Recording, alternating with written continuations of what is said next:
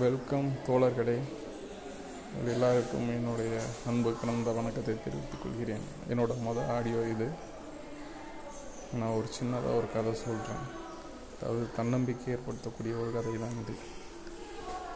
ஒரு ஊரில் ஒரு பெரிய தொழிலதிபருங்க அவருக்கு கிட்டத்தட்ட கோடிக்கணக்கில் நஷ்டம் ஆயிடுச்சு அவர் என்ன பண்ணுறாருன்னா ஒரு மரத்தடியில் உட்காந்து யோசிச்சுட்ருக்காரு அடுத்து என்ன பண்ணன்னு தெரியாமல் அப்போ வந்து ஒரு பெரியவர் வந்து கேட்குறாரு உனக்கு என்னப்பா கஷ்டம்ட்டு அதுக்கு இவர் சொல்கிறாரு எனக்கு இந்த மாதிரி தொழில் பண்ணேன் சார். எனக்கு நஷ்டமாயிருச்சு. என்ன பண்ணேன்னு தெரில அப்படின்ட்டு. அப்போ அந்த பெரியவர் சொல்கிறாரு நான் உனக்கு காசு கொடுக்குறேன்ப்பா நீ ஏன்ப்பா கவலைப்படுற?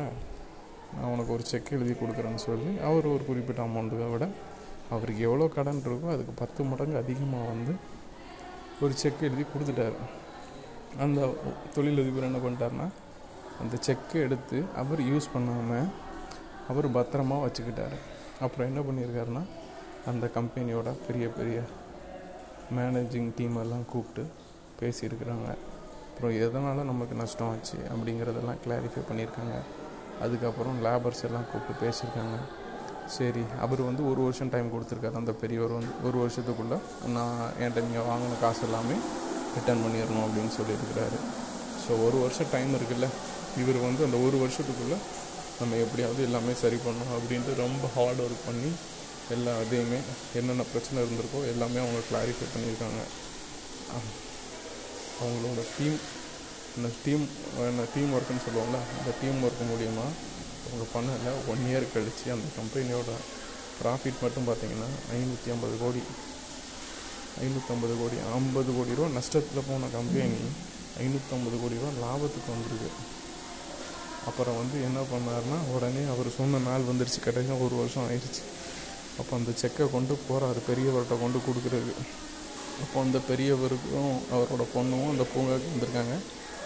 இவர் வந்து அங்கே நின்றுட்டுருக்காரு பூங்காவில் ஒரு இதில் நின்றுக்கிட்டு இருக்காரு. அதை பார்த்துட்டு அந்த சரி பெரியவர் வந்துட்டார் அவர்கிட்ட செக்கு கொடுத்துடலாம் அப்படின்னு சொல்லி அதாவது அந்த செக்கு வந்து பெரியவர் எழுதி கொடுத்த செக்கு தான். அந்த காசை எடுக்கலை. அந்த செக்கால் தான் இவர் வந்து ரொம்ப நம்பிக்கையாகி எல்லா வேலையுமே முடித்து கிளியர் பண்ணியிருக்காரு. இப்போ அந்த செக்கு வந்துருச்சு. இந்த செக்கையும் கொண்டு வந்திருக்கிறாப்புல. இப்போ அந்த பெரியவர்கிட்ட போய் கொண்டு கொடுக்க போகிறாப்புல அப்போ பார்த்து என்னடான்னா அந்த பெரியவர் வராமல் அந்த பொண்ணு மட்டும் வருது. அப்போ அந்த பொண்ணுகிட்ட கேட்டிருக்காரு அப்பா எங்கம்மா? அப்பாவை காணலை அப்படின்ட்டு. அப்பா கொஞ்சம் பைத்தியம் நான் இந்த மாதிரி உங்களை மாதிரி ஒன்று ரெண்டு பேர் இரு வர்றவங்க போகிறவங்கள்ட்ட தான் அவரோட பழைய செக்கில் கையெழுத்து போட்டு கொடுத்துருவாருன்னா தெரியாமல் உங்களுக்கு எதுவும் அப்படி பண்ணிட்டாரானா அப்படின்னு சொல்லி அந்த பொண்ணுகிட்ட வந்து பொண்ணு வந்து இவங்ககிட்ட கேட்குது இல்லைம்மா அப்பா எனக்கு இந்த மாதிரி ஒரு செக்கு கொடுத்தாரு.